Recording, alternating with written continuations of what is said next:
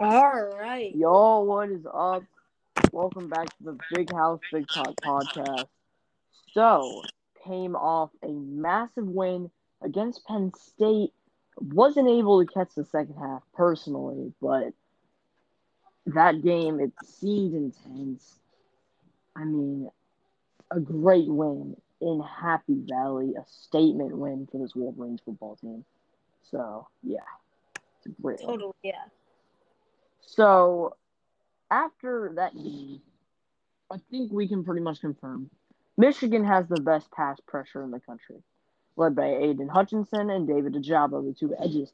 Now we know that Aidan Hutchinson is going to be around a top five pick or a top three pick, but where is David Ojabo going to fall? By the end of the year, it's seeming like that he has the trajectory to be a top ten pick. He is that good. He is. Uh, Mel Mel Kiper, one of probably the biggest draft analysts, has Ojabo going in the top ten. Yeah, in the top ten, and David Ojabo. I mean, he's just a he's just a freak in nature. He's probably the closest thing I have seen to Rashan Gary. I mean, he's that good. David Ojabo.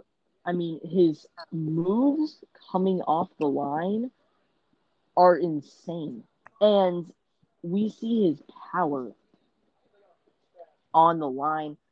It he has made himself he has made himself a name and he has made himself kind of be up there with Aidan Hutchinson, which is just great to see.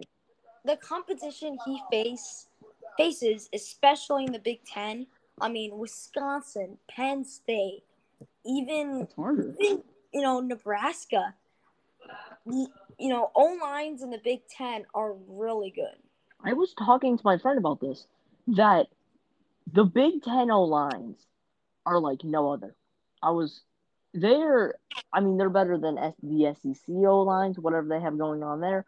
They are the best O lines in the country, and to see David Ojabo and Aidan Hutchinson just flourishing at what they do in the Big Ten is just great. So yeah, it's it's super interesting to see what is going to happen with this Michigan team for the rest of the season. But I do also want to talk about so Michigan lost to Michigan State in a heartbreaker. Michigan State has slowly started to look more and more like frauds. If Michigan were to beat Michigan State a few weeks back, would the Wolverines be number two in the country right behind Georgia? Um, it's a, it's a, it's a tough question because you know if you want to rank them ahead of Alabama, that's really tough. If you if you want to rank them ahead of Ohio State, it's also tough. I feel like Ohio State is definitely a changed team. Um, but at the end of the day, Michigan would have zero losses. Ohio State would have one. Alabama would have one. So I don't know. It's a tough question, but I really think they would be ranked number two, and that that we could have easily won the MSU game. So so Short, short answer? Short answer for me? Yes, easily. You can't, a, an undefeated team in the Big Ten, you, you would have a win on the road against a very, very solid Michigan State team, a win on the road in Happy Valley, a, a, a win on the road against Wisconsin, a win on the road against even a Nebraska team who is one of the most hostile environments in the country. We saw no, we saw Ohio State struggle there. So I, I there's no doubt in my mind that Michigan would be number two in the country if we just were to pull off that win against Michigan State. But it is what it is. Michigan at this point really controls their own destiny. We just need to win out, and we're in. We need to beat Ohio State, and we need to win the Big Ten, and we're in. It's that simple. So now I do also want to talk about we have Maryland coming up on the road at College Park. Last time we went to College Park, we blew them out by I think 31. But every single year, Michigan before the Ohio State game, we tend to get a little bit of jitters the week Yep. before. now, one week at a time, guys. One week at a time.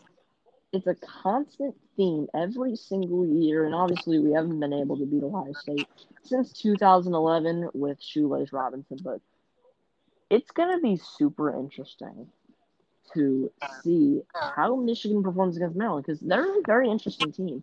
They have high firepower. You know, Taulia Tagovailoa is the quarterback for that Maryland team, and it's going to be very interesting to see what they can do against a young Michigan secondary that is slowly, slowly improving every single week. So it's I let's you know what let's just do our predictions right now i think that this is going to be a trap game for the wolverines i think it's going to be a close one and i think that michigan is going to win this game 31 to 27 i think that michigan Wow. i think it's going to be close and i think that maryland is going to give us a scare but it's going to be it's going to be a confidence booster in a way i think that michigan I I don't like the Maryland matchup very much, but it's going to be very interesting. I hope they prove me wrong.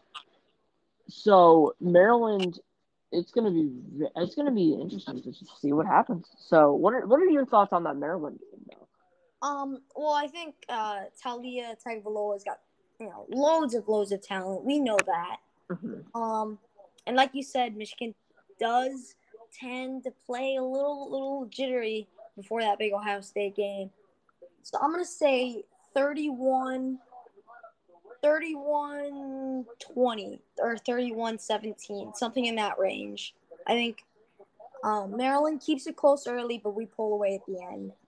Yeah, and we've just continued to see it's starting to improve later this year, but Michigan is a much better first half team than a second half team.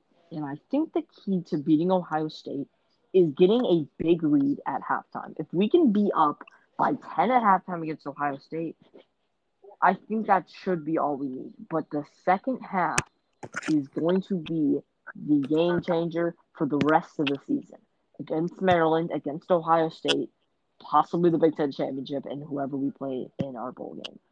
So it's gonna be it's gonna be super interesting to see how we continue to play in second halves and first halves. So yeah. Oh, for our alumni of the week, Jourdan Lewis and the Cowboys defense had an amazing performance against the Atlanta Falcons at home. Jourdan Lewis, shout out to you. Amazing game.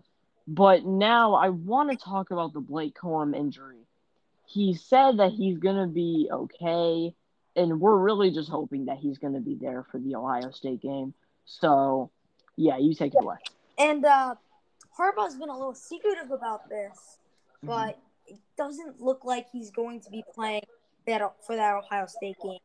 And if you're watching that live, uh, me and Grant were very, very concerned when Blake uh, came down with that injury.